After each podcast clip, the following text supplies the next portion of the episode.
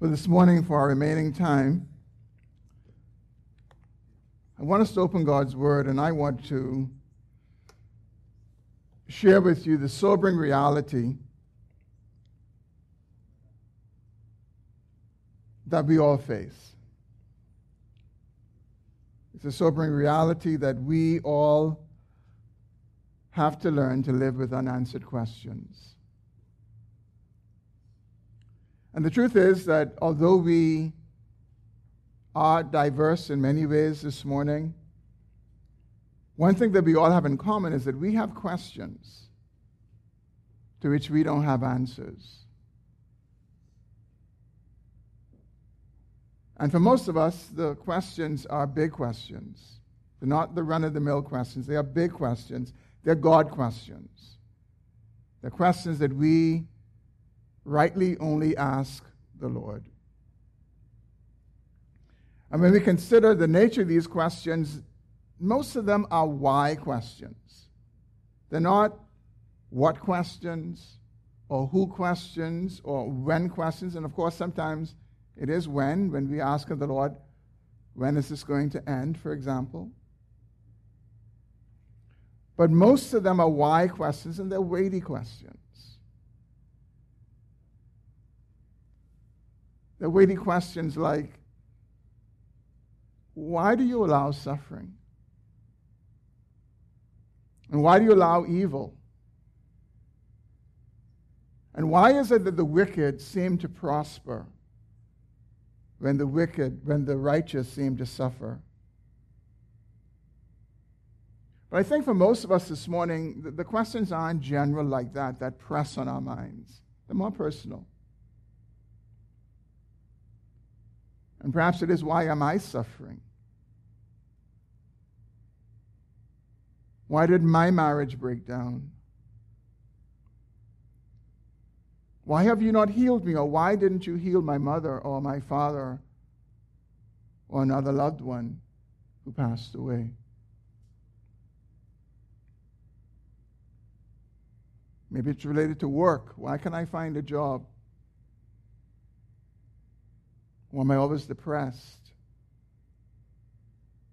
Why aren't you answering my prayer? And the list goes on. As important as these questions are, brothers and sisters, the truth is the Lord doesn't promise that He will give us answers.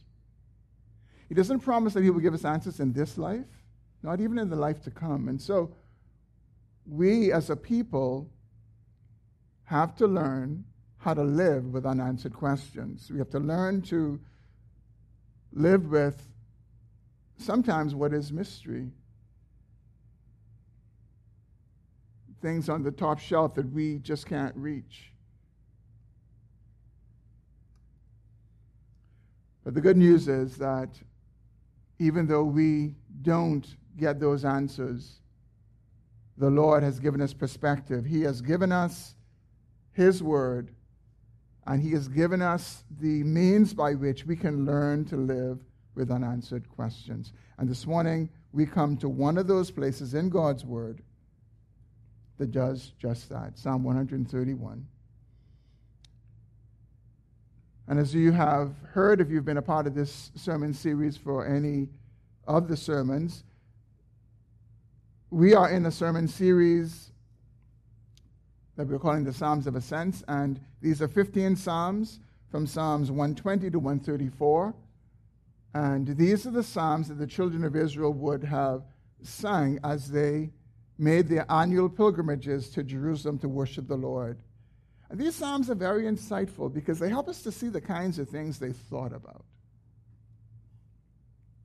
And what we see in Psalm 131 is that they pondered things they didn't understand and tried to gain perspective concerning it. I was thinking this morning that if there's ever a time that the unanswered questions tend to come to the front of our minds, I believe is when we're gathering to worship. It's when God is right in front of us, it's when God is in view and we are contemplating gathering that the God kinds of questions come in front of our minds. And this seems to have been the case for the children of Israel. Although this psalm was written by David himself, what is clear is that this psalm was of such relevance to all the people of God that it found its way in this songbook of 15 songs that they would sing as they made their pilgrimages to Jerusalem. You will notice that it is one of the shortest Psalms. In all of the Psalms, it's one of the shortest in the Psalms of Ascents. There are only three verses in it. And there are, there are two other Psalms that we are coming to in a few weeks that also have uh, three verses. But although this Psalm is a few words, brothers and sisters, it is of immense perspective for us. And I pray this morning that the Lord will help us to hear it. Because if we could hear it, we will learn to live with unanswered questions. So please turn in your Bible to Psalm 131 if you have not yet done so, and please follow along as I read. Psalm 131. O Lord, my heart is not lifted up. My eyes are not raised too high. I do not occupy myself with things too great and too marvelous for me. But I have calmed and quieted my soul. Like a weaned child with its mother, like a weaned child is my soul within me. O Israel, Hope in the Lord from this time forth and forevermore. Let's pray. Father, we bow our hearts this morning to you, the one who knows all things, but who in his sovereign wisdom has not disclosed all things. Lord, you have called us to walk by faith, and Part of walking by faith is we walk when we don't have answers to many things in life in general and in our lives in particular. And Lord, we ask this morning that you would speak to us from your word. Would you help us, Lord, in the midst of the many unanswered questions of life and our own life? that we would live at peace with ourselves and with you because we have learned what the psalmist has clearly learned. Lord, work in our hearts today. I especially pray for those who are occupied this morning with questions. I pray for those who perhaps just the title of the sermon has awakened questions in their hearts. Lord, care for each one, I pray. As a good shepherd, would you walk among the flock and bring individual and particular care to each one? We ask that you would do this in Jesus' name. Amen. And so, how do we live with unanswered questions? Or to make it more personal, how are you to live with unanswered questions? How should you? How should you respond to, to unanswered questions in your life? Well, this morning, as we consider Psalm 131, I want us to consider three ways that we can and should respond to the unanswered questions that loom large in our minds in any given situation that we don't understand, but we have to live with. First, we should respond with a humble heart. That's what David does in verse 1 of this psalm. Notice what he says again. O Lord, my heart is not lifted up, my eyes are not raised too high. I do not occupy myself with things too great and too marvelous for me. These words of David are a statement of humility before God. And in this statement, David gives us three descriptions of pride. The first is a heart that is lifted up. The second is eyes that are raised too high. And the third is occupying oneself with things that are too marvelous and too great to understand. Those are three different expressions of pride. What he's saying is, Oh Lord, I am not proud. I do not occupy myself with things too great and too marvelous for me.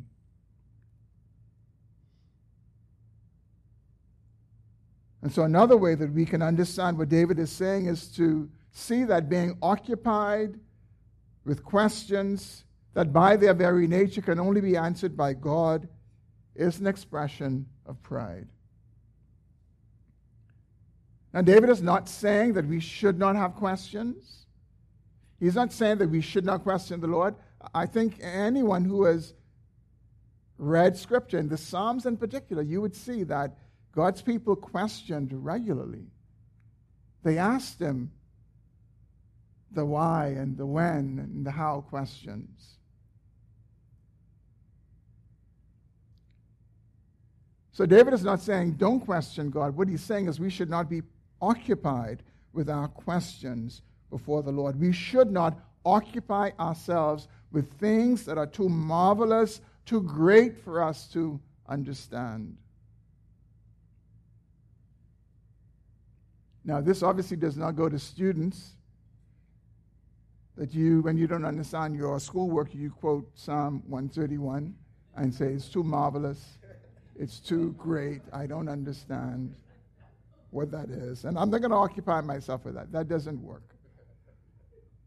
Um, you need to apply yourself when that math problem is hard. You need to apply yourself when that scientific concept is difficult to grasp. And don't quote Psalm 131. But it's okay, brothers and sisters, to bring our questions to the Lord. It's okay to pour our hearts out before Him. But what we don't want to do is to become preoccupied with our questions. We want to guard our hearts against being proud. Want to humble ourselves before the Lord in those areas that He clearly has not, for His own reasons, given us answers. David, the psalmist, came to that place where he was able to pen this psalm and said, Lord, my heart isn't lifted up. I'm not so proud. And friends, we must do as well. And so I ask you this morning, in the face of your unanswered questions, in the face of things that you don't understand, how are you responding? What is your pattern? What is your way in how you respond to the things that escape you in giving you answers? And I think we need to recognize that it is before the Lord that we respond. It is before the all seeing and the all knowing God that we respond, because all of life is lived before Him. Do you place them before the Lord and trust Him? Trust Him to answer in His way and in His time? Or do you occupy yourself with them and do all manner of things to try to wring God's arm to answer us. I pray that we, however weak or feeble, are growing to be like David and resting and trusting and saying, God, my heart is not lifted up. My eyes are not raised too high. I do not occupy myself with things too marvelous for me to understand. Now, I think a legitimate question would be how do I know whether I am doing that? How do I know whether I am being preoccupied with the questions that I want answers to, with the things I don't understand? Well, let's consider the second way that we should understand, that we should respond to things we don't understand because I think it would help us to see whether we are proud. and occupying ourselves with these things.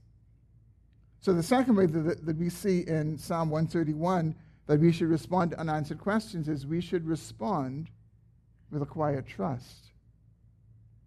Not just with a humble heart, but also with a quiet trust. Look again what David says in verse 2 But I have calmed and quieted my soul. Like a weaned child with its mother, like a weaned child is my soul within me. Notice that David begins with this conjunction, but. And I think it's important for us to connect it to, to really get the full sense of what he's saying. So let's look at verse 1 again. O Lord, my heart is not lifted up, my eyes are not raised too high. I do not occupy myself with things too great and too marvelous for me. Now, verse 2 But I have calmed and quieted my soul, like a weaned child with its mother. Like a weaned child is my soul within me. One of the first things that should really strike us, and I pray you see this, and I pray that you embrace it, and it is the honesty of David. It's the kind of honesty that we see in the Psalms. David honestly discloses that he was not always calm and quiet. He wasn't always calm and quiet about these things that are too great and too marvelous to understand. And that's obvious because David says that he has quieted and calmed his soul. It means it wasn't always that way. He could have simply said, I am like a weaned child. I am like a weaned child with my mother. Had he said that, all we would know is that's the way he was, but we would not have seen his process. But that's not what he says. What he says is, But I have calmed and quieted my soul. In other words, my soul wasn't calm, my soul wasn't quieted. I did occupy myself with these things. These were important things for me to understand. But now I have calmed and I have quieted my soul. And so this morning, if your soul is raging and if your soul is noisy, that's okay. It's a part of the human condition. But we don't want to stay there. We want to get to the place where we can have the calm and we can have the quiet of trusting in the Lord the way David did, away from getting the answers. I think one of the things that we sometimes confuse is whether we really have peace with the Lord. We have God's peace ruling in our hearts. God's peace ruling in our hearts is not real peace if whatever had you unsettled has just been resolved for you. You have the answers that you wanted. You understand the things you didn't understand, and so now you have peace. Well, that's a circumstantial peace.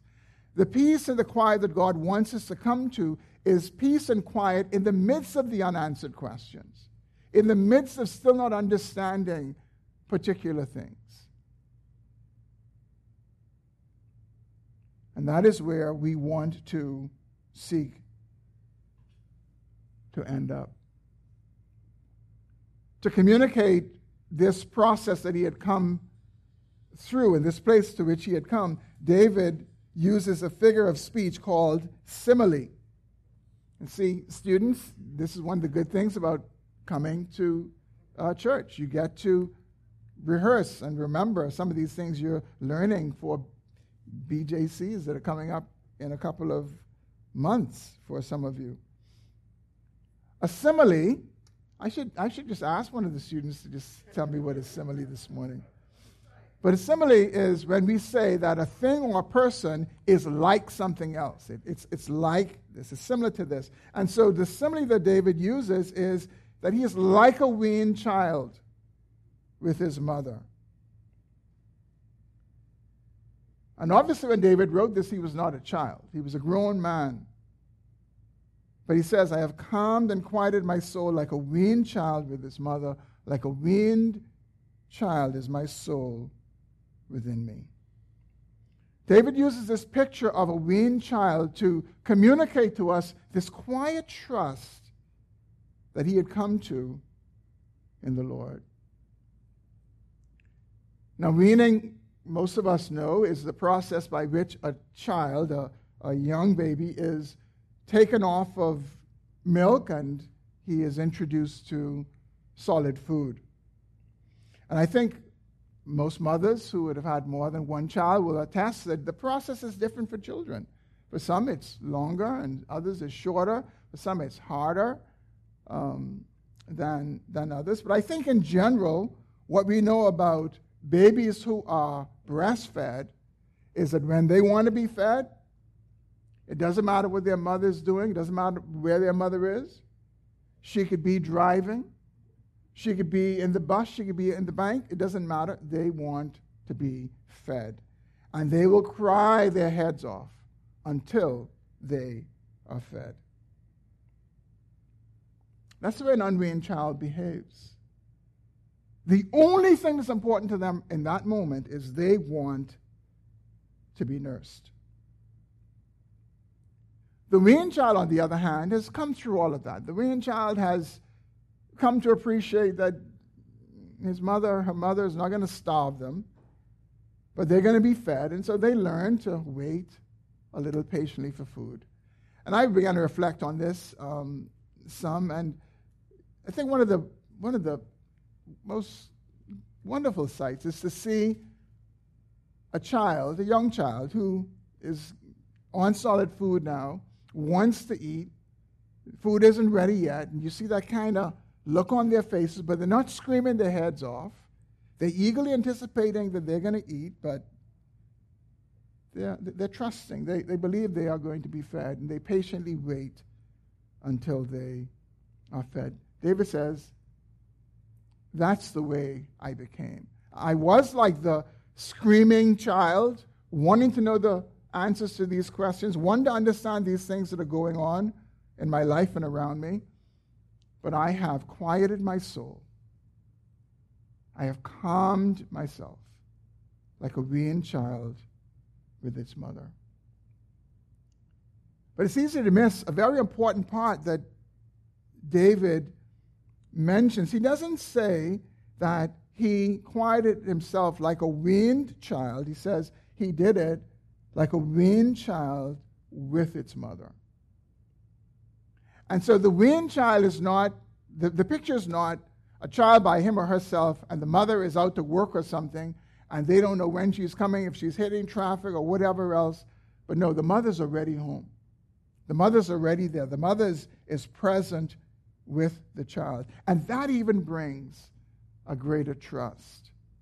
That brings a greater trust that in my desire for food, the one who can give me food is right here with me. And I think the picture that the psalmist is trying to communicate to us is how the nearness of God in the midst of our questions, the nearness of God in the midst of the things we don't understand, makes a huge difference. Because we would say, I don't know, but God is near. I don't have the answers, but God is near. The nearness of God is our good. The nearness of God is our joy. And in truth, when God is near, the questions don't matter as much. They still matter. We still would, would want to know them, but they just don't matter as much because God is enough. God is enough. And so the, the picture of the psalmist is communicating here is this whole idea that in the midst of our questions and the things we don't understand, we are to be near to the Lord. The same way the child grows to trust his or her mother is the same way we grow to trust the Lord by being near to the Lord. I think you know that even the best analogy breaks down. Even this wonderful analogy that the psalmist gives us breaks down. You see, because a child at some point really does eventually grow up and become independent and really doesn't need its mother like that. But, friends, not so with us. We will always need to be near to the Lord because we will always have those questions. We will always have those situations that we don't understand. And so for us, it is an ongoing process. And we don't do it perfectly. I think we can all testify to the roller coaster that we experience at times in trusting and not trusting. Sometimes in the same day, in the morning, we can find ourselves like the weaned child, trusting the Lord in the midst of all the questions, in the midst of the things we don't understand. Then by the afternoon, we find ourselves asking, why? And when? And if? And how? And sometimes it's even closer than that. Sometimes it's in, in the moment. One moment we are in this direction, the other moment we're in another direction. And so the analogy breaks down in that way. And one of the things that we need to learn in the Christian life, and, uh, and I, I say this because um, this is what I this is what I call practical theology. Just just learning how to walk with the Lord. How do we walk with the Lord in an ongoing way when this is our lot? That there are going to be questions we have we have no answers to. There are going to be situations in our lives that we just don't understand. And that is our lot in an ongoing way until we leave this earth. How do we learn to walk with the Lord in an ongoing way when that is our reality? I think we learn to do it by becoming absolutely convinced that God is absolutely sovereign and He is absolutely good. And we have to hold both of those. It's not holding one or the other. We have to believe both in His sovereignty and in His goodness. Believe in His sovereignty that nothing happens, nothing happens outside of His sovereign will. In life in general and in our lives in particular. And in everything, God is at work for the good of those who love Him and who are called according to His purpose. And we have to believe both. You see, you can believe that God is absolutely sovereign, but then you can doubt His goodness. I can doubt His goodness. Or we can believe that he is good, but we, we wonder about his sovereignty. We wonder about whether someone is taking advantage of us or whether there's something that's going on in our lives that really somehow is out of the scope of his sovereign ordination. Brothers and sisters, we learn to walk with the Lord in the midst of unanswered questions, in the midst of mystery, in the midst of things we don't understand, by trusting his absolute sovereignty and trusting his absolute goodness. This past week, we studied um, the attributes of God.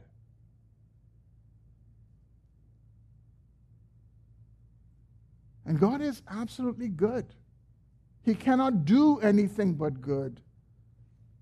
And He's promised that He would do that for His people.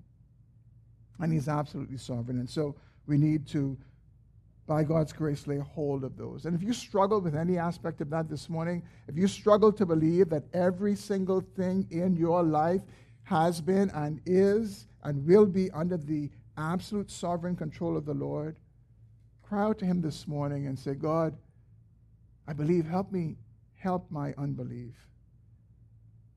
Or if you doubt his goodness this morning, likewise, cry out to the Lord and say, God, help me to believe that you are absolutely good and are working for good in my life because I love you and I'm called according to your purpose. And so I ask you this morning, in the face of your unanswered questions, in the face of the things you don't understand, is your soul calm and quiet? Do you have that quiet trust in the presence of the Lord knowing that He is near. He's the all knowing, He's the all seeing, all sovereign, and altogether good God. Is that your lot this morning? I pray it is. And I pray to whatever degree it is not, God will use this message this morning to bring us to that place of quiet trust. We don't do it perfectly, but we do it sufficiently. And I pray that God brings us all to that place to one degree or another. So, in the face of questions that remain unanswered, we need to respond with a humble heart. We need to respond with a quiet trust. And third, finally and briefly, we need to respond with a steadfast hope. Notice in verse 3 that David transitions from a personal prayer to God to a general exhortation to all of God's people. David is testifying in verse 3. David is vouching for God in verse 3. And look at what he says again O Israel, hope in the Lord. From this time forth and forevermore. He's trustworthy. Hope in the Lord from this time forth and forevermore. David is calling the people of God to do what he has learned to do. He is calling the people of God to recognize that God is worthy of putting our hope in. We can anchor our hope in him. And we can be anchored in the midst of all the winds that will blow when we don't have answers to our questions, when we are tempted to be disquieted in the midst of it all. And anyone who changes or anyone who does not know everything is not worthy of us anchoring our hope in. But God doesn't change, and God knows all things. And so he is indeed worthy of our enduring and steadfast hope. You know, one of the realities about life is that we tend to be preoccupied with questions that really, at the end of the day, don't matter. For most of us this morning, if we were to die, the questions we have would really all fall away. And the questions we have are really, they're not essential questions in the main, because there's only one essential question. There's only one essential question in all of life.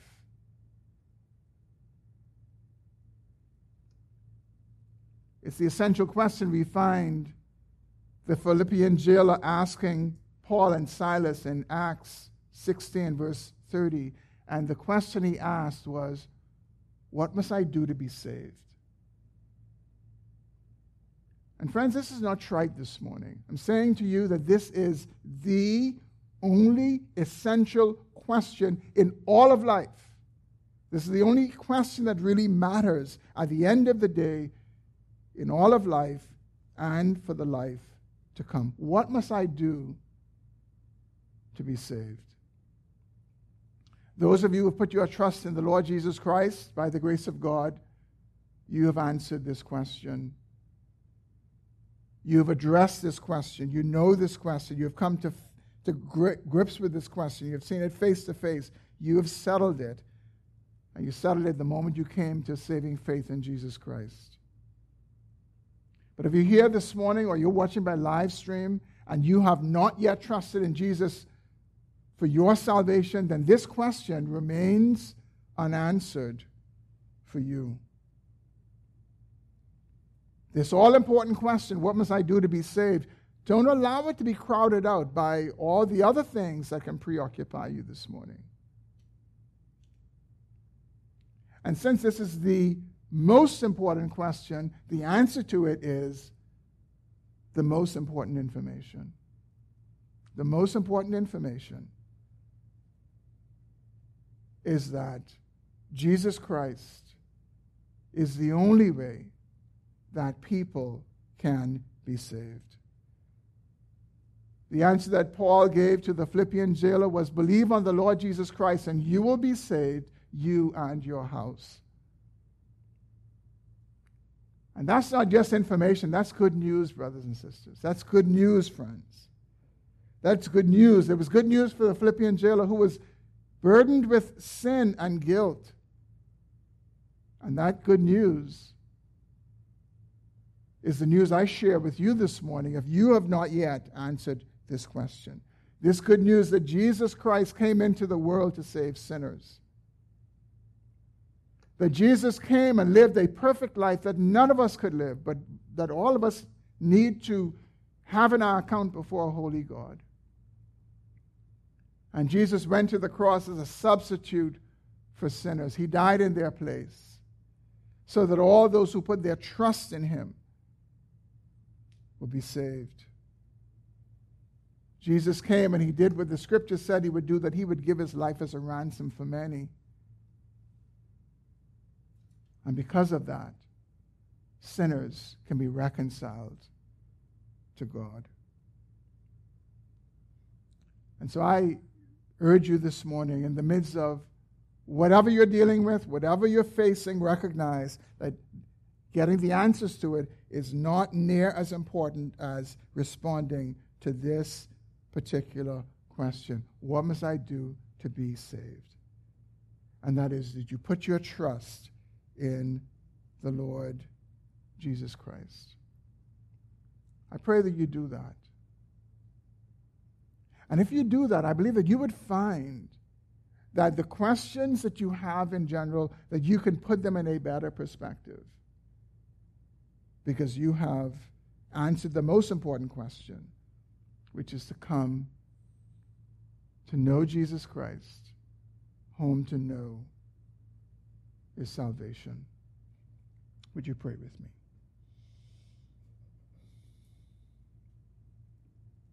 Father, we thank you this morning that in the midst of life's unanswered questions and things that are beyond our understanding, we are able to know a peace that only comes from you. We are able to humble ourselves. We're able to trust in you. We are able to hope in you. Oh, Lord, I thank you for those of us who are able to do that, even though questions remain. And oh, Father, I pray for those who may be distracted by life's questions and have not answered the most important question. Would you work by your Spirit in this moment? And would you cause each person who do not know you to believe the gospel and to trust in Jesus and to know him in the pardon of their sins? Lord, would you do the work that only you can do right now. We pray in Jesus' name. Amen. Amen. Let's stand for a closing song.